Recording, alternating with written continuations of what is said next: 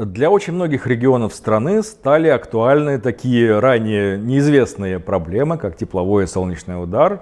Э, изменение климата, в общем-то, достаточно глобальное происходит, и с 40-градусной жарой уже приходится сталкиваться, в общем-то, даже жителям Питера, которые как бы раньше об этом только слышали. Э, не все знают и понимают, как необходимо вести себя во время жары, а там есть определенный набор нюансов. Например, мы, когда потеем, мы в какой-то момент теряем вот эту вот грань, да, ощущение того, что мы обезвоживаемся. И, к сожалению, очень может, может произойти такая ситуация, конечно, она не обязательно произойдет, что в течение дня вот это все мы потихонечку теряем жидкость, теряем жидкость и так далее. К концу дня мы можем испытывать проблемы, например, с сердцем, да, какие-то перебои в работе, вялость какая-то, усталость такая непонятная, откуда навалившаяся и так далее. Это следствие неправильного поведения во время жары. Э, жара один из немногих, наверное, одна из немногих ситуаций, когда рекомендована то, что называется принудительная гидратация. Э, что это значит? Что э, если температура воздуха сильно выше температуры тела, нам необходимо постоянно пить что-то. Необходимо носить с собой э, бутылку, ну, желательно, конечно, не просто воды, а это может быть изотоник спортивный, это может быть э, столовая минералка и так далее. То есть там должны быть еще и некоторые электролиты. Почему? Потому что с потом мы теряем не только воду, но и электролиты. И электролиты как раз самое важное во всей этой ситуации.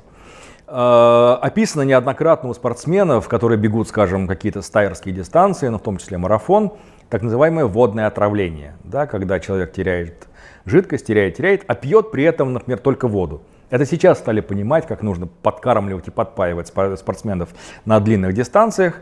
А, скажем, еще в годах 70-х, 80-х это было не так очевидно. И были летальные исходы. Почему? Потому что человек пьет большое количество воды, у него постоянно разбавляются, можно так сказать, да, то есть снижается концентрация натрия в первую очередь и калия в крови, и начинаются проблемы с сердцем. Эти два электролита чрезвычайно важны для работы всех клеток, конечно, но в первую очередь клеток миокарда. И, к сожалению, к сожалению, вот такие вот водные отравления на, казалось бы, фоне абсолютного здоровья, да, то человек спортсмен, может бегать стайерские дистанции.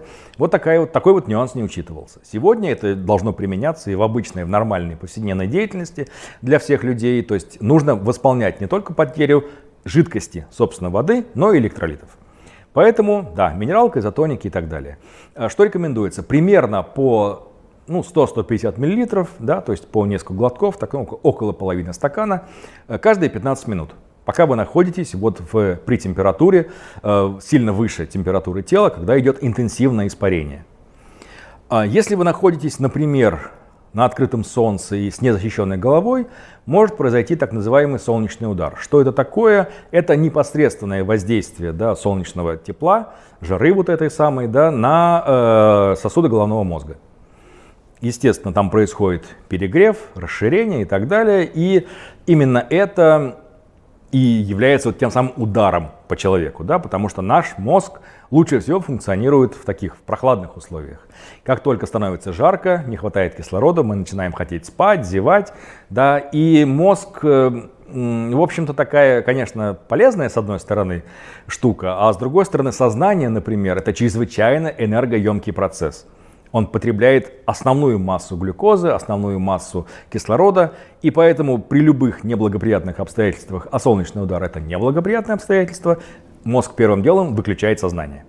Поэтому потеря, так сказать, уход в ноль, обморок, падение – это как раз то, что может вызвать, вот вы стоите, например, на открытом солнце долго, раз, и упали. Вот очень часто такое происходит, если голова не защищена, если вы никак никакими другими средствами, скажем, не знаю, там, из пульверизатора себя водой не обрызгиваете, не пьете и так далее, не пользуетесь какими-то, не знаю, рядом стоящими фонтанами, какими-то другими источниками воды и так далее, не заходите в кондиционируемые помещения, так как это рекомендуется обычно на жаре, то где-то э, скажем, около часа-полутора вполне достаточно постоять на открытом солнце, чтобы поймать вот этот самый солнечный удар.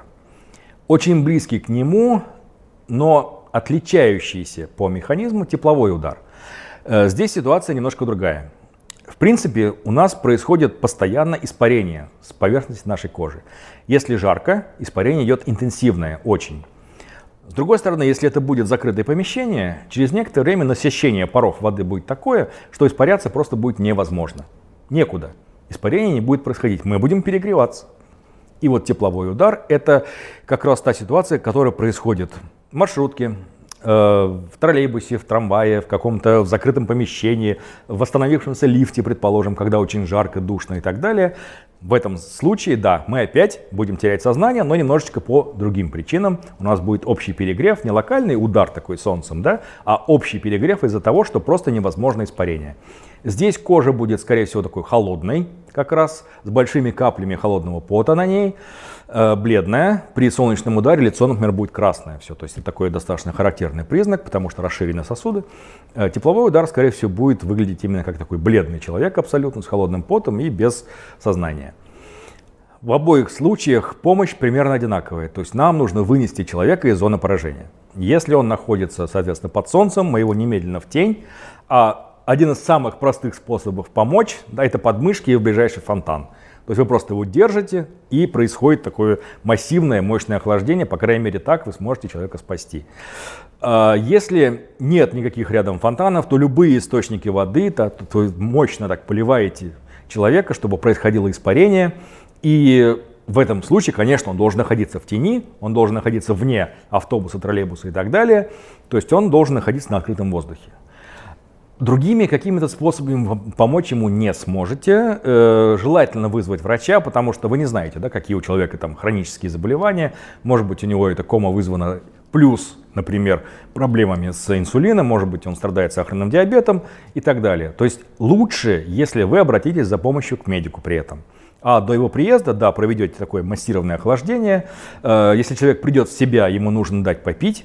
Э, не залпом, а опять же вот этими небольшими дозами, то есть где-то по ну, максимум по 100 мл через некоторое время. И желательно, чтобы это была не чистая вода, а минералка, либо изотоник. В этом случае, да, вы, скорее всего, сможете оказать ему правильную, необходимую как раз человеку первую помощь. Ну и будьте осторожны на солнце.